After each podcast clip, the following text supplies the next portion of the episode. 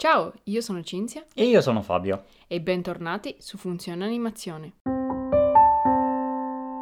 Bentornati in questo nuovo What We Watched, cioè quali film abbiamo visto a giugno 2022. Quindi vi raccontiamo un po' i film che abbiamo visto questo mese, ne diamo una breve opinione e se ve li consigliamo oppure no. Esatto, esatto. E vi invitiamo a fare altrettanto con i film che voi avete visto quel mese, questo mese. Vabbè, ci sono un po' di sovrapposizioni temporali, ma è tutto un multiverso incredibile, quindi non è un problema. Quindi scriveteci nei commenti su YouTube o su Twitter, Instagram, insomma, siamo un po' dovunque, quindi fate pure voi. E comincerei subito senza stare tanto a cincischiare eh, con io che ho visto i due primi 007, no, visto che abbiamo visto un po' tutti praticamente quelli di Daniel Craig, io invece sono tornato alle origini, allo Sean Connery che è molto più bello adesso che da giovane, infatti da giovane mm, non è che fosse granché, però ho visto questi primi due eh, Licenza di uccidere e From Russia with Love, quindi dalla Russia con amore, che sono i primi due,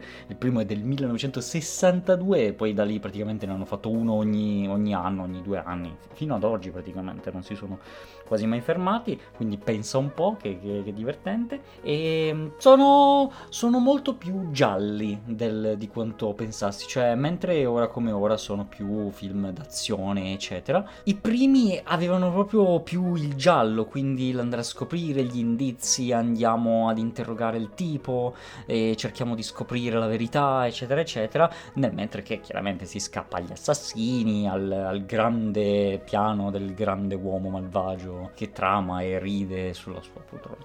E, Quindi invece di mandare tutto in cacciare in esplosioni come gli Esatto. ultimi. Ok. Esatto. E quindi sono carini, ovviamente figli del, del loro tempo, però è interessante, recupererò un po' tutta la saga eh, perché comunque è interessante, via, anche solo come movimento culturale è, è uno dei grandi brand di, di Hollywood, quindi dai. Sì, poi dovremo passare a Mission Impossible, ma. Mm, Sì, beh, lì in realtà a me non, non interessa più di tanto perché sono film un po' cacciaroni, però boh, tanto per vedere le foglie di Tom Cruise che sai che le ha fatte veramente, allora dici, eh, vabbè, e allora diamoglielo questo favore.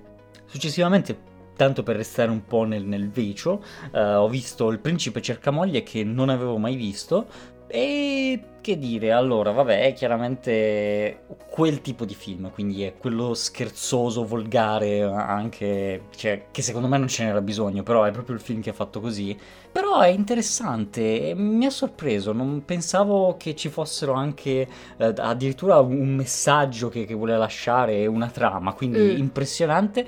Mi ha piacevolmente sorpreso, è stato, è stato carino, è stato simpatico. È interessante il fatto che i due attori principali, quindi Eddie Murphy e Arsenio Hall, che non avevo mai sentito né visto, però è interessante perché loro non solo fanno i loro ruoli, ma fanno proprio delle macchiette perché si mettono tipo parrucche, trucco, eccetera, per fare altri personaggi all'interno della storia, ovviamente macchiette comiche, tanto per far ridere, ma l'ho trovata una bella idea che tra l'altro non è nemmeno, cioè, vabbè, sì, è sgamabile, si, si capisce, però sono fatti strabene, quindi alcuni fai proprio fatica a, a dire chi dei due sia o, o robe simili, quindi dai, alla fine ci sta, chiaramente è un film eh, abbastanza vecchio, non che quello nuovo che hanno fatto penso che sarà tanto diverso, lo, lo vedrò e diciamo vi faremo sapere. Io l'avevo visto a suo tempo, però sinceramente non me lo ricordo assolutamente. Ma diciamo che non è tanto il tuo genere, secondo me, perché è un po' troppo grottesco. Mm, allora l'avrò eliminato. È probabile. Io ho visto Sonic 2, il film, e che dire, sni, perché cioè il primo era carino. Sì, sì, anche, anche il primo non è che fosse proprio questo filmone, quindi diciamo che magari è in linea. No, No, ok. secondo me è caduto malissimo. Ah, proprio così. Nel senso perché nel primo comunque, vabbè, Jim Carrey uno su tutti, Vabbè, voglio dire, sì, la sua interpretazione è troppo Incredibile. fuori dalle righe, troppo bella. Però anche il film in sé era, mm, non so, divertente, carino, guardabile, cioè non è che ti veniva proprio il cringe a vedere certe scene, invece boh, il 2, mm, non lo so, la sceneggiatura l'hanno proprio scritta con i dadi, non, non ha nessun s- senso, comunque cioè, ci sono certe scene che appunto proprio dici cosa sto guardando, ma perché? Il cringe proprio. Dove magari con i dadi sarebbe venuto anche bene, visto che ci esistono Sì. interi, interi giochi di ruolo Sì, basati magari- solo sul lancio dei dadi. Magari veniva una roba un po' più originale.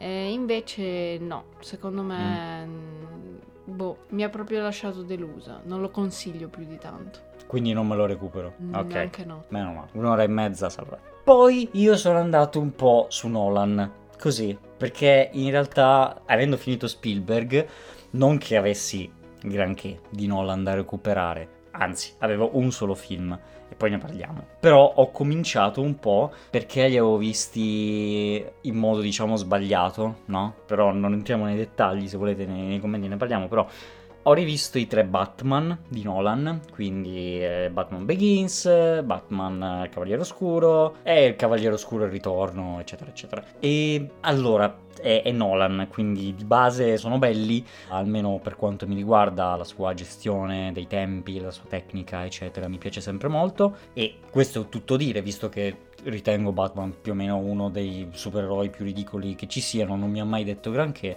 però riesce a farlo uscire bene, secondo me è un esperimento riuscito. Ovviamente il primo, diciamo, è più introduttivo, è più così, cioè nel senso non è grandissimo film, il 2 è tanta tanta roba, soprattutto per il caro Joker, eh, è veramente incredibile, dal grande Heath Ledger. E sceneggiatura veramente bellissima, mi piace veramente un casino la tensione che riesce a mettere e tutte le tattiche che vengono usate dal Joker sono veramente qualcosa di incredibile e perverso allo stesso tempo, chiaramente non stiamo parlando di un personaggio positivo. E poi c'è il 3 che è il cacciarone, diciamo così. In realtà è figo a livello della scala che prende tutto il mondo di Batman perché proprio si, si blocca l'intera città, eccetera. Quindi è interessante anche il 3. Tutti e tre film molto da popcorn, molto godibili e- ed è Nolan, quindi diciamo che si va sul sicuro. Io forse ho visto solo il secondo, così, sempre per la mia incapacità di seguire una serie Eh sì, come- numericamente. Guardiamo 007, partiamo da Quantum of Solace. Credo di essere partita dall'ultimo. esatto. Chi ci segue me lo saprà ricordare. E però sì, Joker, personaggio incredibile. Poi vabbè, certe cose io le ho guardate con le mani sugli occhi. Sì, sì, è inquietante. È affascinante al tempo stesso. C'è del genio nella sua follia, ecco. Eh sì, sì, sì, sì. Almeno per come è stato scritto. Sì, poi chiaramente abbiamo detto così, ci sono immagino fiumi di parole su Heath Ledger e il suo Joker, quindi tanta tanta roba. Successivamente, sempre di Nolan, ho visto il film che mi mancava, ovvero Following, che non l'avevo mai visto e interessante, cioè considerata la storia di Nolan, di come ha cominciato, il fatto che sia praticamente il suo primo film, anche se prima ha fatto il cortometraggio che anche lì già comunque lo vedevi che gli interessava molto giocare con la mente dello spettatore, fargli chiedere una, una roba e giocare con i personaggi dei suoi film mettendoli in situazioni al limite del paradossale, veramente con questi incroci temporali eccetera. Questo following è interessante, racconta la storia di quest'uomo che segue le persone, non lo fa con nessuno scopo specifico, cioè non intende derubarle né stalkerarle eccetera. Lui semplicemente tutti i giorni esce di casa, prende una persona a caso e la segue. E trova intrigante scoprire dove lavorano, cosa fanno, dove stanno andando e scoprire che così ogni persona in realtà che, che c'è per le strade ha una meta, ha una destinazione, sta andando da un punto ad un altro. Insomma, lui lo vede un po' come, come un passatempo finché questa cosa chiaramente non diventa un problema. Eh, lui si dà delle regole del tipo mai seguire la stessa persona due volte, eccetera, eccetera, per evitare che diventi un problema, però poi alla fine lo diventa comunque perché viene, diciamo, immischiato in, in cose più grandi di lui e non faccio spoiler perché comunque la costruzione del film è interessante, il montaggio è fuori di testa, assolutamente in stile Nolan, quindi con parti di passato, presente e futuro che si mischiano e tu inizialmente fai molta, fai molta, fai un po' più fatica a capire che cosa sta succedendo. Chiaramente è evoluto, però poi la risoluzione finale è interessante, ti lascia con un bel colpo di scena e intrigante, cioè per essere il suo primo film fatto con due spicci, girato ne- nell'arco di veramente anni, solo nei weekend, con la pellicola che la comprava veramente con i pochi soldi che aveva, Cioè, è già un, un, grande film, ha già dimostrato veramente tanto quello che riusciva a fare. E poi, vabbè, è arrivato Memento e da lì, niente, tutto in discesa e ha fatto un film uno più bello dell'altro. È il mio regista preferito. So che ad alcuni non piace, però personalmente mi garba davvero tanto. È appunto il mio regista preferito. E infatti non mi sono lasciato sfuggire il... hanno rimandato al cinema Inception così per il decimo anniversario o quello che era e non è un film perfetto, però è veramente quasi il mio film preferito, lo definirei. Ha diversi problemi, ne, ne, ha tanti in realtà, soprattutto dopo che lo vedi per la ventesima volta e metti da parte un po' tutto quello che è l'intreccio di sogno e non sogno. Vedi che ci sono alcuni problemi, soprattutto nella parte finale, soprattutto nelle scene d'azione, non è che sia questo granché, però, cioè, l'idea che c'è alla base è, è, qualcosa di fenomenale. E non venite a dirmi che, ah, ma è paprika, raga, c'è una scena con un corridoio, ve ne trovo quanti ne volete di film che hanno una scena in un corridoio che assomiglia a quella, cioè, nel senso, ci può anche stare l'ispirazione che l'abbia presa da lì, eccetera non lo vedo come un problema, anzi io sono un grandissimo, grandissimo ammiratore di Paprika, ma onestamente non ci ho trovato molto collegamento. C'è anche da dire che se fai un film su un sogno, bene o male, un corridoio che, che si gira, che si, che si attorciglia, ti si stringe addosso, non dico che è la norma, però comunque via. Non vedo questo grande problema. Sono due film comunque molto diversi, poi parlano entrambi di sogno e di mondi paralleli al sogno, eccetera, quindi la tematica è quella. Ci può stare anche che ci abbia preso ispirazione, eh? perché no, cioè si fa. Sì, beh, la somiglianza principale è che in entrambi i film c'è questo dispositivo, diciamo, per entrare nei sogni degli altri, però al sì. di là di quello sono proprio due prodotti completamente diversi. Sì, poi appunto anche lì in Paprika risulta molto più fuori di testa, mentre in Inception adoro, come in tutti i film di Nolan, l'approccio che cerca di essere molto scientifico e quindi eh, ci mette proprio i concetti, il calcio, un sogno dentro il sogno, il limbo, i sogni che che moltiplicano il tempo, il paradosso, insomma, Paprika è molto più veramente un sogno solo onirico, dove è praticamente un giallo, una sorta di indagine su omicidi che vengono effettuati, insomma, è, è, diverso. Beh, sì, Inception è più un thriller. Esatto. Invece Paprika è più una cosa psicologica e di critica anche alla società. Sì, sì, sì, sì, decisamente. Sì, tra l'altro anche in Inception fattore del furto, cioè anche lì l'East Movie nel sogno, cioè, cioè proprio dei sì, livelli anche. infiniti. E con questo ho finito Nolan. Appunto mi mancava solo following, però è così fatto. Bollino. Bollino. Poi io invece ho visto La mummia, quello con Tom Cruise, uh, adesso non so più di che anno sia. La mummia originale non l'avevo mai visto. Ma quello con... Uh con Brendan Fraser. Esatto. Quello non l'avevo okay. mai visto. Ma è l'originale? No, immagino che prima ce ne siano altri 20, tipo. È probabile, non lo so, appunto. Eh, quindi non posso fare confronti. Questo qua di Tom Cruise è ok. Mm. Hanno fatto un mischione strano solo forse tra La mummia, Dr. Jekyll e Mr. Hyde e un film di zombie. Però se il mix vi può garbare, magari vi piace. Cioè, io lo posso capire con gli zombie e la mummia, però eh, Dottor Jekyll e Mr. Hyde come si va ad incastrare? Eh, per chi lo vede vedrà. Però, mm, ok. Ok. C'è anche Russell Crowe nel film che non fa mai male. E mm, niente, è ok, a tratti divertente, non è che fa paura, fa solo un po' schifo ogni Ma tanto sì. questa cosa degli zombie mummie eh, che fanno eccetera. Il prossimo passaggio è la mummia nello spazio, quindi con le mummie zombie cyborg. Forse. è ok, cioè non è Va niente bene. di sì, esagerato. Sì, Hollywood per... base. Sì, sì, sì. Non è un film d'autore, ecco. No, infatti. Poi noi così, tanto per ricordare i vecchi, vecchissimi tempi, abbiamo visto qualche puntata così, eh, la buttiamo lì, della vita secondo Jim, che è sempre bello da riguardare, fa parte proprio della nostra infanzia, ci siamo cresciuti insieme e il magnifico Jim Belushi doppiato dall'enorme Massimo Rossi, è, cioè scalda proprio il cuore, è bello. Sì, poi è divertente. È leggero. Sì, è abbastanza la classica sitcom, però comunque ci piacciono proprio i personaggi. Sì, sì, sì, sì. E le varie marachelle messe in campo da Jim. C'è un bel mix di amici, familiari, figli, eccetera, eccetera. È proprio bello, anche perché comunque tra l'idiozia, gli americani in generale, che è proprio, È proprio abbastanza americano, sì, sì, eh, molto americano, cioè ogni tanto è bello perché ci mettono il messaggio importante, la morale, eccetera, eccetera, quindi è anche bello da quel punto di vista lì. Decisamente. Poi abbiamo visto insieme Doctor Strange nel multiverso della follia. Eh... Bah, Allora, più o meno, circa.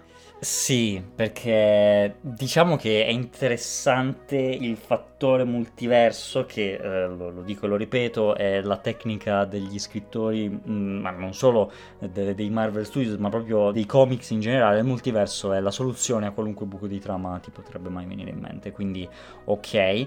E sono film che guardi così, senza nemmeno starti più a chiedere che senso abbia tutto questo all'interno del meraviglioso, fantastiglioso universo, perché le cose diventano sempre più grandi, no? Adesso ci sono un sacco di universi e c'è la tipa che può passare attraverso gli universi e bla bla bla, e quindi libri potenti e cose, e robe strainquietanti. Mi è piaciuto dal punto di vista visivo, perché mette in campo veramente delle robe fuori di testa e molto molto fighe proprio da multiverso, quindi dal punto di vista visivo secondo me totalmente promosso e poi è un film Marvel che come vi ho già detto più volte dopo Infinity War a me frega molto poco. Cioè non Infinity War scusate Endgame. Però insomma si è capito. Dopo la seconda fase questa siamo nella terza quindi così. Però mio parere personale Ma io lo aspettavo tantissimo dopo WandaVision perché doveva essere Perché il c'era film Wanda. in cui c'era Wanda e Sì. Scarlet Witch, però da quel punto di vista lì mi ha deluso fortemente. Sì. Cioè, boh, l'hanno fatta totalmente ammattire, l'hanno fatta diventare cattiva e perfida così da un giorno all'altro, perché comunque il finale di WandaVision non la lasciava come un personaggio che era uscito di senno ed era diventato, non so, cattivo a quel punto sì secondo me. In WandaVision fa, vabbè adesso non voglio fare grandi spoiler, però fa un percorso comunque di cura del lutto che ha Sì. avuto, eccetera. Quindi il fatto che lei in questo film così già dall'inizio sia disposta a tutto, secondo me non è granché coerente con il personaggio che avevano lasciato. Mi è dispiaciuto perché comunque è praticamente la mia preferita, però boh, mi ha un po' deluso il film. Sì, e poi cioè, te la mettono la spiegazione del perché è diventata così, però se l'avessero fatto vedere probabilmente sarebbe stato qualcosa di diverso, invece boom, tiè, è così. E poi vabbè, anche il personaggio di Doctor Strange è uno di quelli che mi piace perché comunque è diciamo il mago della situazione, a me interessano i fantasy a tema magia, infatti Harry Potter uno su tutti, e però anche qui boh, cioè ha un po' deluso anche il suo di personaggio. Vabbè, in Spider-Man 3 l'avevano già fatto diventare completamente imbecillo. Mm. e- E quindi via. Peccato perché comunque ci contavo tantissimo su questo film. Mm. Però, boh, penso che abbia deluso più persone, quindi forse non è una cosa soggettiva, ma è Eh. effettivamente un po' il film che è così. Però, boh, al solito, film Marvel. Sì, sì, cioè, lo guardi e ti mangi i popcorn e va bene così. Però, Eh, è chiaro che quando, quando ci sono i tuoi preferiti, eh sì, il mio preferito non c'è più, quindi eh. via. Però, cioè, ha avuto una fine Sì, super Madò. degna. ma no! E tra l'altro una delle mie preferite era anche Vedova Nera e l'hanno fatta fuori. anche lei però in maniera parecchio parecchio epica. Purtroppo, per quanto ti riguarda, è una trama abbastanza comune. Il fatto che quando le cose ti piacciono, purtroppo non hanno mai fine felice. Vabbè, però doveva esserci il ricambio generazionale. Sì, sì, sì, sì. Benissimo, quindi io ho un'ultima cosa, quindi dopo questo non c'è nient'altro e potrebbe essere leggermente lunga e potrebbe non interessarvi, quindi nel caso è finito qui.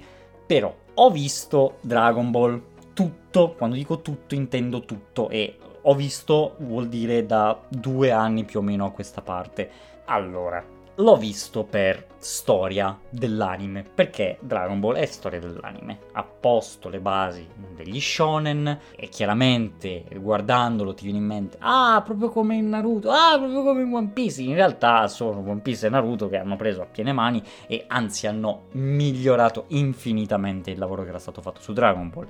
Chiaramente io non l'ho vissuto da piccolo, non ho quella passione, non ho quella nostalgia che a tanta gente eh, ancora oggi porta via.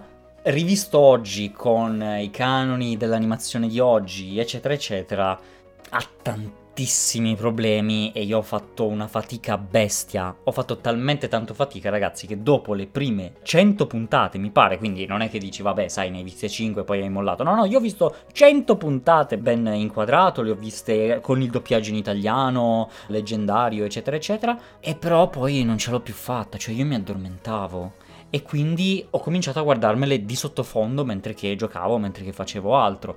E questo chiaramente ti fa perdere un po', però non l'avrei mai nemmeno finito. Quindi è stato un po' l'unico modo che ho trovato e la serie, al di là di un ritmo che dire lento e dire poco, cioè classici combattimenti che ci si mettono 40 puntate a darsi due pugni e grandi frasi del tipo no, no, lo faccio io, lo faccio io, no, sono io il principe dei Saiyan, eccetera, eccetera. Gente che se la tira, cioè battute che sono abbastanza ridicole il vero problema però non è tanto quello, perché poi c'è l'azione, ci sono le botte ed è quella parte è divertente, anche fatta bene, però io vedo due grandi problemi all'interno di, di, Dragon Ball. Il primo sono un po' i poteri, per il fatto che non hanno un senso, perché sì, ok, c'è questa energia, però poi continuano a creare livelli su livelli senza avere mai veramente una logica dietro, che poi magari c'è perché nel manga oppure non ho fatto attenzione, non lo so, però io ho visto semplicemente robe che arrivavano, eccetera.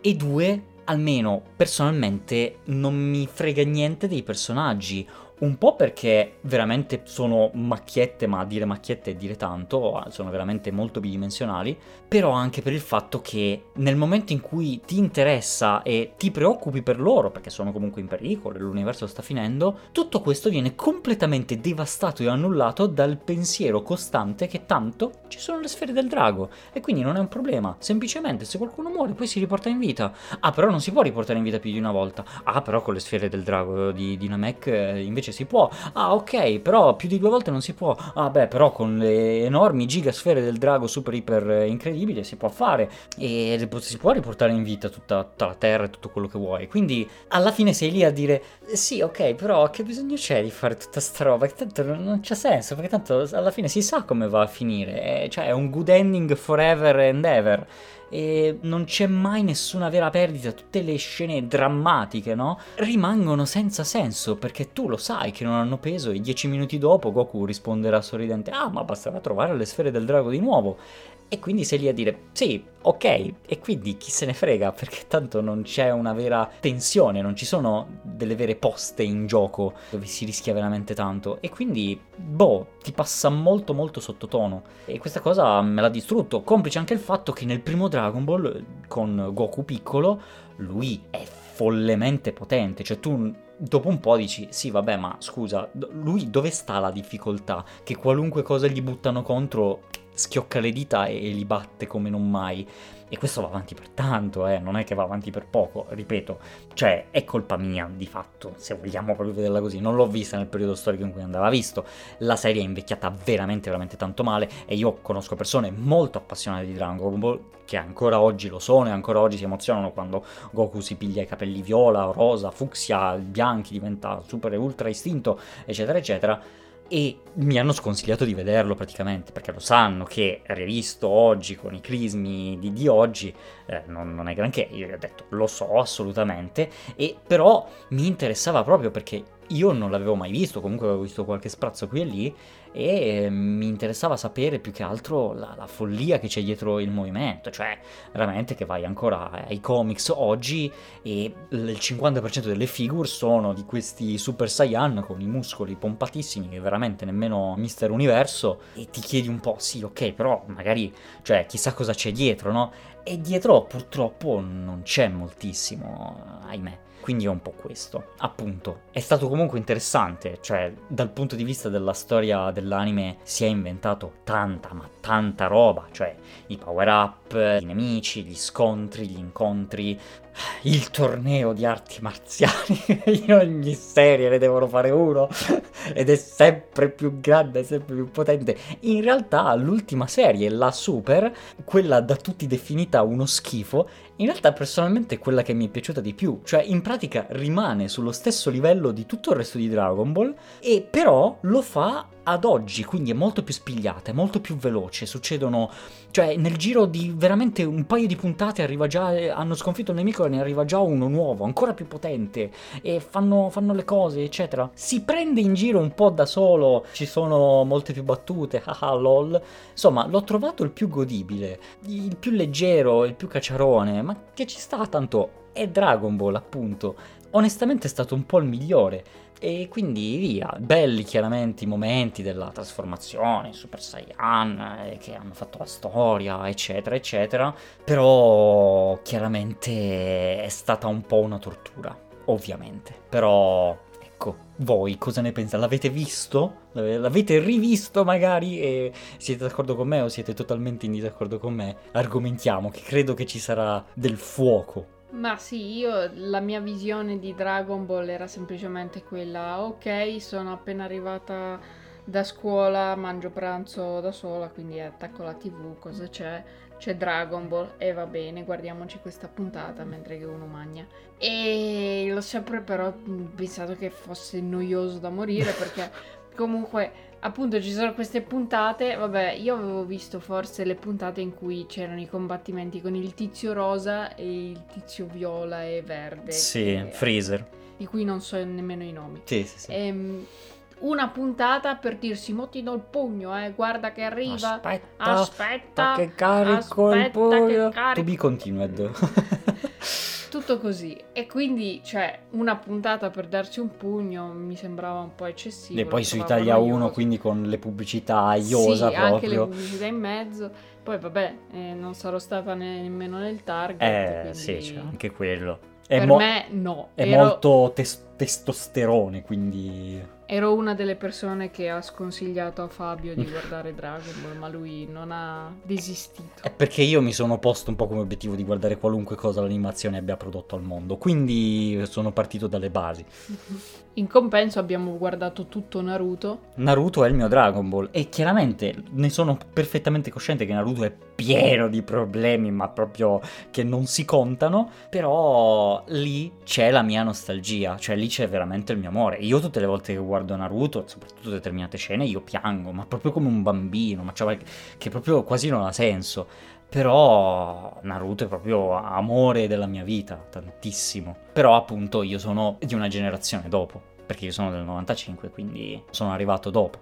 Eh. Eh, c'è quella discriminante lì. E magari un giorno ne parleremo in un video dedicato. Come un giorno parleremo anche di One Piece, che anche quello mi sto recuperando. Zan zan zan. Però niente spoiler, vediamo un po'. Benissimo, quindi noi abbiamo finito qui questo What We Watched di giugno, vi ringraziamo moltissimo di averlo visto, di averlo piaciato, condiviso e tutto dappertutto, eccetera eccetera, di averci lasciato commenti incredibili che siamo felicissimi tutte le volte di rispondere, argomentare, approfondire, eccetera eccetera. Iscrivetevi e attivate le notifiche per non perdere nessuna futura puntata di questo format o in generale dei podcast che pubblicheremo. Potete andare sul nostro sito funzionanimazione.it dove potete trovare tutti i contenuti belli belli ordinati e noi ci sentiremo in una prossima puntata qui su Funzione Animazione. Ciao a tutti! Ciao ciao ciao! E abbiamo, come in ogni What We Watched, alla fine, per i coraggiosi che sono arrivati fino alla fine, la citazione del mese. Noi vi diciamo una citazione tratta da uno dei film che abbiamo visto questo mese e voi dovete indovinare da che film è tratto. E vincete la gloria. Vincete la gloria quest'anno, 2022, c'è la gloria. E la citazione è? Una semplice, piccola idea che avrebbe cambiato tutto. Che il suo mondo non era reale. Bene. Dai, è abbastanza facile, su, su. Dai. Facile facile. Ci vediamo nei commenti. Ciao a tutti. Ciao ciao ciao.